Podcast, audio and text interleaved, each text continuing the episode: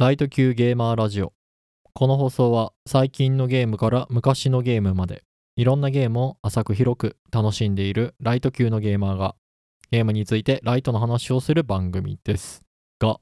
今回は番外編ということでね、えーボードゲームについてね、えーそれをテーマに喋っていこうと思います。まあ題しましてボードゲーマーラジオみたいなね感じのを、えーやっていきたいなと思っています。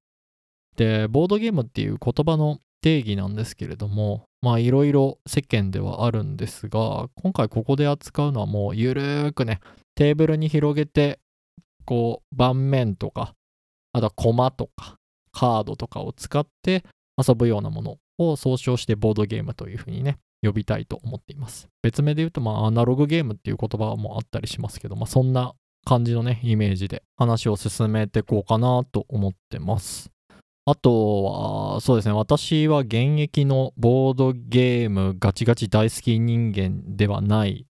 ちょっと言い方がおかしいな。ボードゲーム自体は好きなんですけど、あんまりプレイをしていない、現役でね、やってないっていうことだけ、まあ、ご承知おきいただければと思います。ということはですよ、まあ、メインは思い出の話ばっかりになります。なので、ちょっと思い出のね、昔話の話ばっかりになるのは、あんまり聞きたくないんですわ、竹雄さん。という方はですね、ここまでにしていただいて、ちょっと他のエピソードをね、お楽しみいただければと思います。じゃあ、早速ですね、ボードゲームについての、まずは思い出面からね、こう掘り下げてって、そっから派生して、あ自由気ままにね、喋っていくっていうのをやっていこうと思うんですが、最初ね、えー本当に初めてボードゲームっていうものを触ったなって記憶があるのは、すごいちっちゃい頃、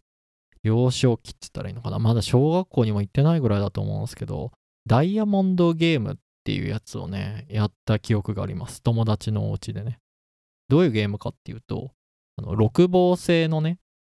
ボードを使ったゲームなんですけども、六芒星ってわかりますかね？あの三角形をこう2つこう上下反転させて組み合わせてできる星なんですけど、さすがに大丈夫か。えーそこのね、え6つの頂点がそしたらできるじゃないですか。で、あと6つの領域が外側にできますよね。そこがまあ自分の陣地ですっていうふうに決めて、そこから対角線上にね、あるその陣地のところまで、えー自分の陣地に置いてある駒をですね、こう、いち早く移動させた人が勝ちですよっていうゲームでした。で、このゲームね、勝った試しがないというか、勝った記憶が全くないんですよね。負けてばっかだったよなっていうのをよく覚えています。というのは、こう、駒をね、単純に自分の手番では一マスないし、移動させていってっていう進めていくゲームなんですけど、まあ、そのルールだけ聞いたら、じゃあ先手がね、もちろん手番が早く来るから有利じゃんと思うかもしれないんですが、移動にね、ちょっとした特殊なルールがあります。その1個前に進めるみたいなね、駒を1個前に進めることもできるんですけども、自分の駒ないし、相手の駒を使ってですね、こう、1個、なんだろう、ジャンプして飛ばすみたいなね、1個飛ばしで移動することができるみたいなのがあるんですよね。そしたら一気に2マス分進むことができるんですね。で、さらにその進んだ先でもう1回、あの相手ないし自分の駒をジャンプすることができればもう連続してこうトントントントントンって移動していいっていうルールがあってですね。なんでまあコンボゲーですよね。相手の駒もうまく利用して自分の駒もうまく利用してこう早く多く自分の手番で多くこうマスを進めていくっていうねそんなゲームでした。ちょっと ルールがうまく伝わったかが怪しいんですけれどもまあちょっとね、あの、子供にしては難しいなっていうのが、考えてね、駒を動かすのがね、私は全然上手じゃなかったので、なかなかね、勝ててないなっていう感じです。ただ、すごくね、こう、盤面が綺麗で、面白かったなって思います。なんか、駒の色と自分の陣地の色みたいなのが3色にだから分かれてるのかな ?6 個で対角線上に動かすだから、そう、それがね、すごいカラフルなボードで綺麗だったなーっていうのをね、すごくよく覚えています。はい、このダイヤモンドゲームっていうね、名称だったと思うんですけど、これがね、自分がね、一番最初に遊んだボードゲーム、記憶の限りでは、ね、そんな感じだったと思うんですよね。で、そっからですね、よく、もうちょっと時が経って小学生ぐらいかな、になってテーブルゲームないしボードゲームで遊ぶってなったのは、まあ、ボードゲームに含めていいかどうかわかんないですけど、やっぱ麻雀ですよね。家族麻雀をね、ものすごくやってたなって思います。なんか休みの時、夏休みとか、冬休みのあの正月のとことかね、でやってた気がしますね。最初の方はなんだっけなんかドボンっていうね、なんかトランプゲームだった気がするんですけど、すごい地方感がある名前で、もしかしたら違う名称でね、同じルールで遊んでたのがあるかもしんないですけど、うん、でもやっぱその後すごい記憶に残ってんのは家族麻雀ですね。で、我が竹尾家はですね、ルールはなしなしなんですよね。今思えば超硬派な ルールでやってたなと思うんですけど、なしなしってあんまり今私が麻雀、例えばオンラインでやるってなった時とかに、標準のルールでね、選ばれることってあんまないかなと思うんですよね。あちなみになしなしっていうのは食いたんなし、後付けなしですね。あと赤も入ってなかったかなって思います。えー、ここら辺何言ってるかわかんないっていう人はちょっと麻雀のところでね、ググってもらえればいいかなと思います。で、そんなルールで小学生ぐらいからやってたので、高校生ぐらいになって、こう、カード麻雀を教室にね、持ち寄って、こう、高校での友人とかと遊ぶんですけど、びっくりしましたね、麻雀って。なんかスピード感が違いすぎて ありありの方でやると、とか、あと赤入れたりしてやると、ゲームの動きが麻雀のね、ゲームの動きが速すぎて、いや、こんなスピーディーなゲームなんだなっていうカルチャーショックをね、覚えた記憶が ありますね。はい。なので、まあ、なしなしっていうルールでね、最初はやっていたので、小学生の頃、最初に教えられたのは、リーチして上がれっていうことですね。まあ、つまり、泣いて、ポンとかチーとかして、あの、上がるなっていうね、ことをね、すごい最初にはね、教えられました。まあ、最悪、まあ、小学生ってまあ一番ね、あの我が家の中で私末っ子だったんで、役なしのね、チョンボで上がっても、まあ、700点っていうね、ルールでいいよっていう感じで、特別ルールで最初はね、やらせてもらってた記憶があるんですけれども、まあ、そのね、教えがあったからこそ、その高校生とかになって他の友人とね、麻雀した時に全くゲームのスピードについていけない。めっちゃ自分の手の中で手作りをしてしまうっていうね 感じの、あの、あんま泣かないようなね、えー、子だったので、あんま泣かないような子だったっていうと、なんかその表現だけ聞くと違う意味に聞こえますけど、あの、そんな感じだったんですよね。で、まあ、小学校の頃のね、家族麻雀の方の思い出でもう一個あるのが、まあ、負けるわけですよ。まあ、絶対勝てない。未だになんですけど、もう30いくつにもなろうかっていう時なんですけど、まだね、私は多分自分の父親に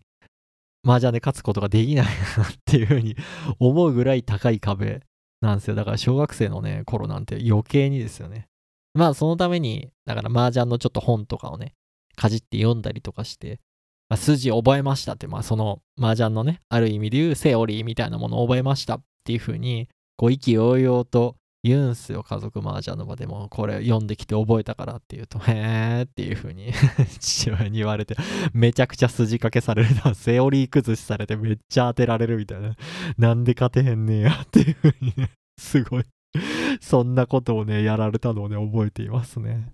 まあ、というのもね、私の父親は話で聞いた限りだと、大学の頃、寮に入っていて、その麻雀リーグみたいなやつが寮の中であって、そこに参加してて、えらいね、えー、遊びまくっていたという話を聞いたことがあるので、まあそら、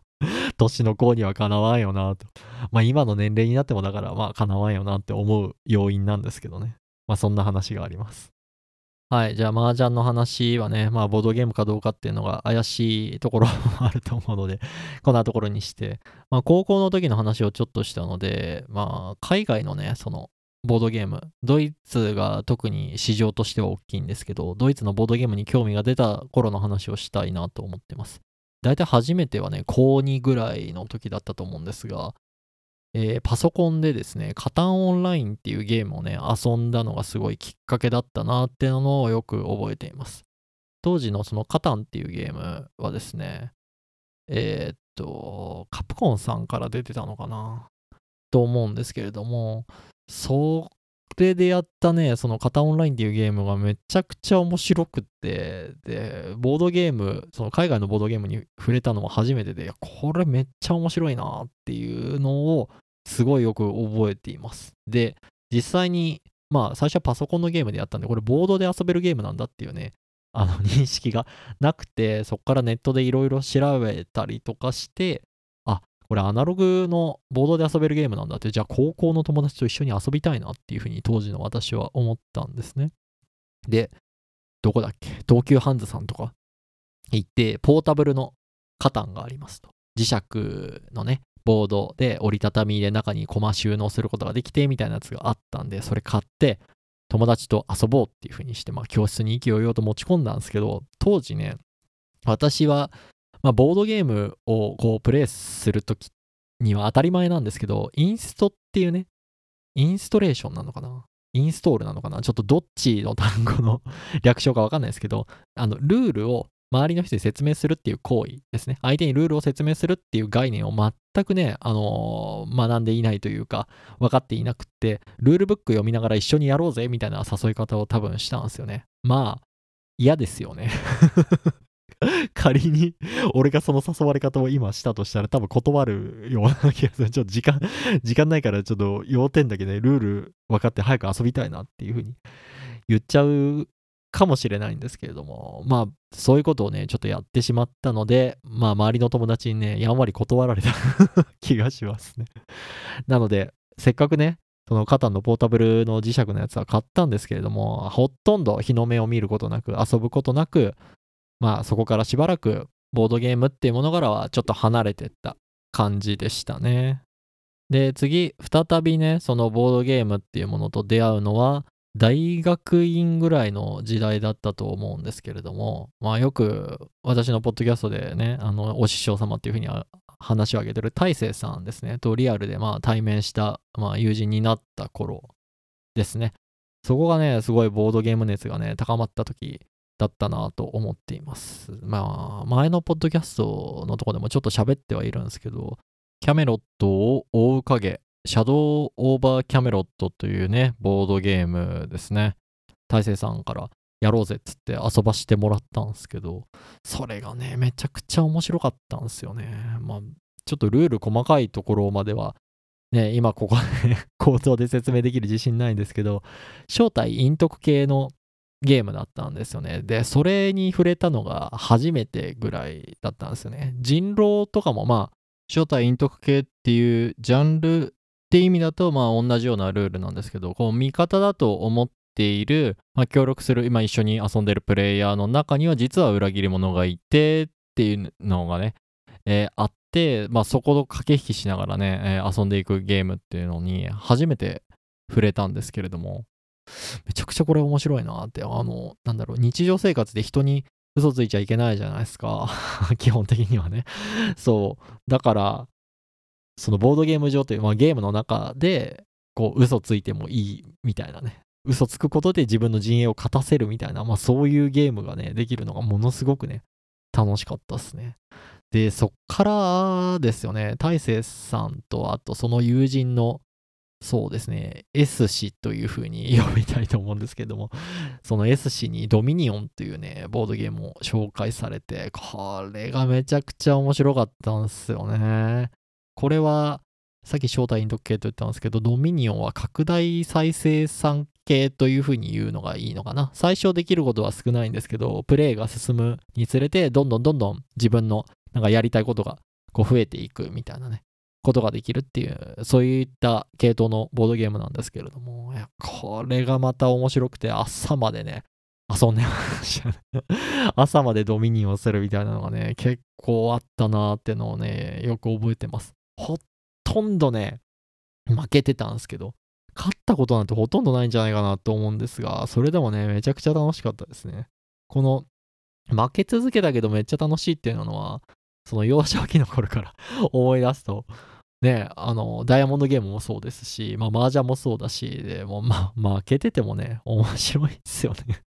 というのは、まあ、特にこのドミニオンに関してなんですけど、その S 氏のね、プレイングがめちゃめちゃね、面白いんですよね、見てて。っていうのは、まあ、ドミニオンっていうゲームは、これも細かいルール説明は今回省きますけど、まあ、若干ソリティアみたいな感じでね、自分の手番になったら、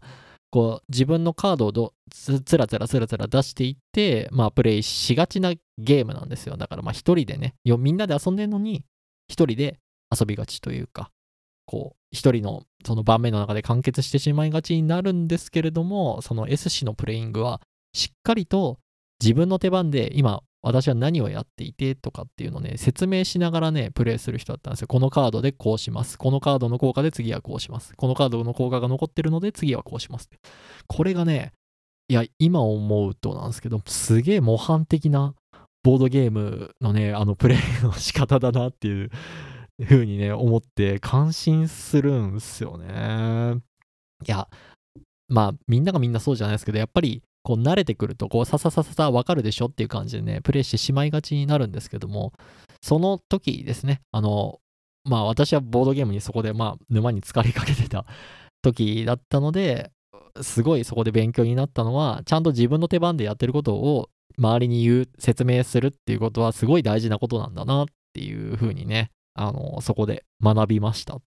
あとはドミニオン以外にもね、ディセントっていうちょっと TRPG、テーブルトーク RPG チックなボードゲームをね、遊ばしてもらったりとか、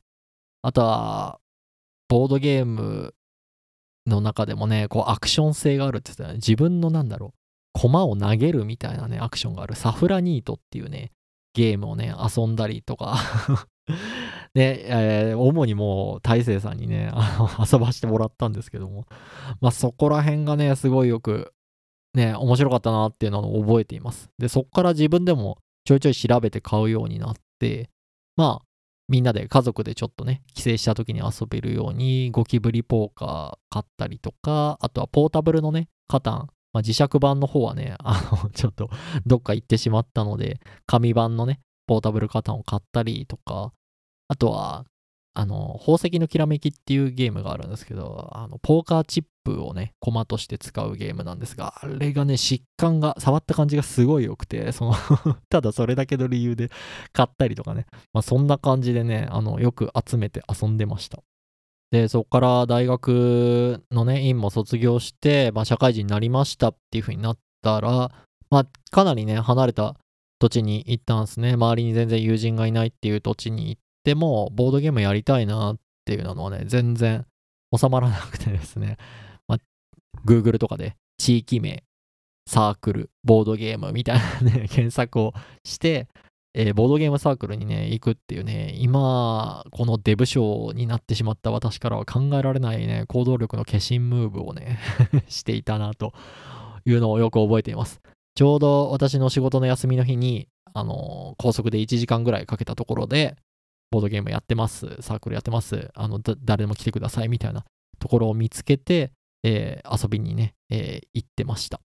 で、そこで初めて、その、まあ、知らない人とね、まあ、初めてゲームするっていうのはもちろん体験として、えー、初めてやったっていうのもありますし、あとまあそういった場所だから、こう、インスト？さっき言った、まあ、ルールをね、相手に説明するっていう行為、ものすごく慣れた方がいらっしゃって、これもね、心の底からすげえなーっていう風にね 思いました。いやー、ルールブックをね、一緒に読もうぜと言ったね、高校時代の私をものすごく 恥じましたね。こう、ただ、ボードゲームサークルっていうね、あの、初めての人が来るっていう性質上、同じゲームをあんまり繰り返してやらない。まあ当たり前なんですけど っていう感じでしたので、大学院の時のね、あの時のように、狂ったようにね、同じゲーム、ドミニオンを やり続けたりとかしていたので、ああこう、まあそういうのもやりたいなーなんてね、いうふうに思ってました。特にそのサークルに行った時に初めて触ったプエルトリコっていうゲームとか、あと世界の七不思議、セブンワンダーとか、あと12季節の魔法使いというね、ゲームがあるんですけど、まあそこら辺とか無限にね、何回も何回もプレイしたいな、なんていうふうに思っていましたね。あとはサークルで初めて点数をね、競わないゲームとか、テレストレーションっていう、こう一人が絵を描いて、次の人がその絵を見て何のお題で描いたのかなって予想して文字書いて、で、その次の人はその文字見て絵描いてっていうのをもう続けていって、最終的にね、最初のお題と最後のね、えー、回答したのが合ってれば OK みたいな。まあ、絵と文字の伝言ゲームの組み合わせみたいなやつとか、あれ面白かったですね。あとは、ちょっとテレビでね、有名になったことがあるかもしれないです。ディクシットっていうゲームとかですね、聞いたことある人、リスナーの方にもいるんじゃないかなと思うんですが、あそこら辺とかをね、遊ばしてもらってね、まあすごいね、面白かったなっていうふうに思います。今まで、こう、点数をね、競って誰が1位で、誰があの2位でみたいなのをね、えー、楽しんでいたので、ここら辺がちょっと新鮮でした。あとは、協力して一つのね、目標に、えー、立ち向かうというか、達成しようとするっていうね、ゲームもね、すごい、そのサークルの中でよく遊ばしてもらったなっていうのを覚えてますね。あの、パンデミックっていうね、まあ、ちょっと今、情勢的にね、あんまりあの、やるゲームかどうかっていうのはわかんないですけど、まあ、あそこら辺の協力ゲームとか、あとはドラスレっていうね、めちゃくちゃクリアすることが難しいような協力ゲームみたいな。まあ、そういったところもね、えー、いっぱい遊ばしてもらって、いやー、楽しかったっすね。そう、だからこの頃はいろんなね、ゲームに触れていたので、そうゲームマーケットっていうボードゲームのね、あのー、販売会みたいなのが年に2回東京ではあったんですけど、今も、うん、同じ頻度であるのかなと思うんですが、まあ、そこに行くのがね、すごい楽しみでした。まあ、ボードゲーム最新のね、あの売ってるのももちろんですし、まあ、昔の作品が売っているのも中にはありましたし、あとはボードゲーム内じゃねえや、ゲームマーケット内で、その脱出ゲームみたいなね、催しとかもね、されてたりとかしてね、まあ非常にね、えー、楽しみにしてたイベントでした。まあ、ただ、今ですね、今今現在の話にここでなるんですけど、まあ、転職をしたことによる引っ越しとかでですね、ほとんど、こう、ボードゲーム会っていうところ、サークルに行くこともなくなってですね、で、オンラインで、まあ、ボードゲームアリーナという BGA というふうに略すんですけど、そこら辺で遠くのね、あの、友達と遊んだりとかもしてたんですけど、なかなかもう今は機会もね、その機会も減っちゃってるなっていう状況ですね。で、私が昔に買ったボードゲームも4人ぐらいいないと遊べないみたいなやつはほぼもう手放してしまっていて、2人でね、遊べるような、まあ、コンパクトなものだけを、まあ、手元にちょっと残しているみたいな感じです。なんかね、遊んでないのに、こう手元にね、そのボードゲームがあるのをものすごくもったいないなっていう風に 感じちゃうんですよね。なので、あのー、買ったボードゲームのとこで宝石のきらめきっっていうのをね、買いましたみたいな話したんですけど、今はね、多分友人の家にね、どこかの友人の家に ある気がしますね。やっぱ遊んでもらっておいた方がね、なんかそのボードゲーム自体もいいかなっていうふうに思って、こう、まだ遊べそうなやつだけ手元に残して、ちょっとなかなかやる機会ないやつっていうのはもう手放したり友達に譲ったりみたいなね、感じのことをしておりますとはい、こんな感じでね、まあ、昔、ボードゲームね、初めて触ったのは何かなっていう話から、こう、つらつらつらっと、えー、時系列に沿ってですね、えー、ボードゲームの話っていうのを、えー、発散しながらね、させていただいたんですけれども、まあ、改めて、まあ、ボードゲームについて思うことは、まあ、初対面の人とかでもね、ゲームを通して、こう楽しくね、えー、話ができたりとか仲良くなれるきっかけになるねいいものだなっていうふうに思っています。またねうんまあこんなにね 手放してるみたいな 話をしながら言うのもあれなんですけどまたできればねこうボードゲームで遊びたいなって思う時あるんですよね。まあただ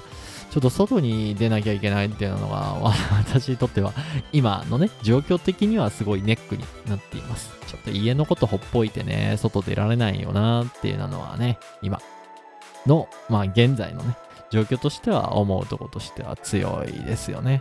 まあそれもあるからね、まあもっと前に、こういう状況になる前に、外出とけよっていう話なんですが、まあちょっとね、そこはばっかりはね、今更 もうどうにもできないですけど、まあ、デブ賞がたたってね、こんなことになってしまったので、皆さんはね、まあ、これをぜひ反面教師にして 今からできねえよと思うかもしれないんですが、あの、人と会う機会っていうものとかね、まあ、人と遊ぶ機会っていうものをね、大切にしていただけたらいいんじゃないかなと思います。こんな締め方でいいのかな？またこの話を聞いてボードゲームというものに興味が出た方はですね、まあ、さっき言った BGA ってまあボードゲームアリーナっていうオンライン上でそのボードゲームを遊ぶことができるサイトみたいなのがあるんですけど、まあ、そういったとこでね手軽に体験できたりとかあとは最近アプリとかもありますよね。ボードゲームをアプリ化したものとか、Nintendo Switch からだったら、どこだっけ？オインクゲームさんが確か何個かね、ボードゲームをこう、デジタルのね、もので遊べるようにしてるみたいなのもあったと思いますんで、そういったところから入ってみて、気になったら近くのね、地域名、ボードゲーム、サークルとか、まあ、地域名、ボードゲーム会みたいなので調べたらね、結構近隣で、えー、やられてるとこ出てくると思いますんでね、そこに遊びに行ってみるとかもね、いいんじゃないでしょうか。という感じでね、今回は終わりにしていきたいと思います。ありがとうございました。また次回もよろしくお願いいたします。